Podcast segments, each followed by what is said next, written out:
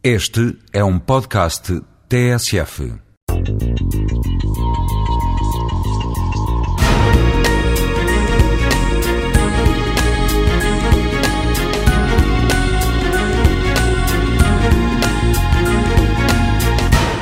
Longo do século XIX, eh, portanto, continua-se a desenvolver o negócio autónomo dos valores mobiliários numa bolsa, digamos, eh, diferenciada das, das mercadorias, com diversas, obviamente, vicissitudes, e, e, chegamos a 1974, onde, de facto, as transações em bolsa são suspensas, eh, mas o facto de, do mercado ser presencial eh, concentra-se na zona da Baixa, ou na, na zona do, da Praça do Comércio, e quem se lembra, na altura do funcionamento eh, da bolsa,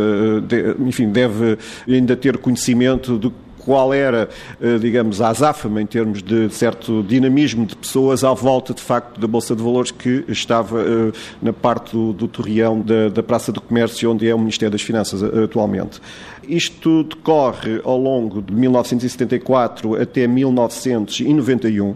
e, de facto, aí é que é o marco digamos, decisivo de alterar significativamente o papel dos mercados em relação à própria cidade. Isto porquê? Porque durante a partir de 91 inicia-se uma outra forma de negociação que não é presencial. É uma forma de negociação eletrónica que subsiste em paralelo com a negociação presencial, mas eh, era evidente que esta forma nova de negociar, de uma forma eletrónica, retiraria o espaço presencial e todo o dinamismo, eh, digamos, digamos que concentre de pessoas em volta dessa, digamos, dessa forma de, de negociar.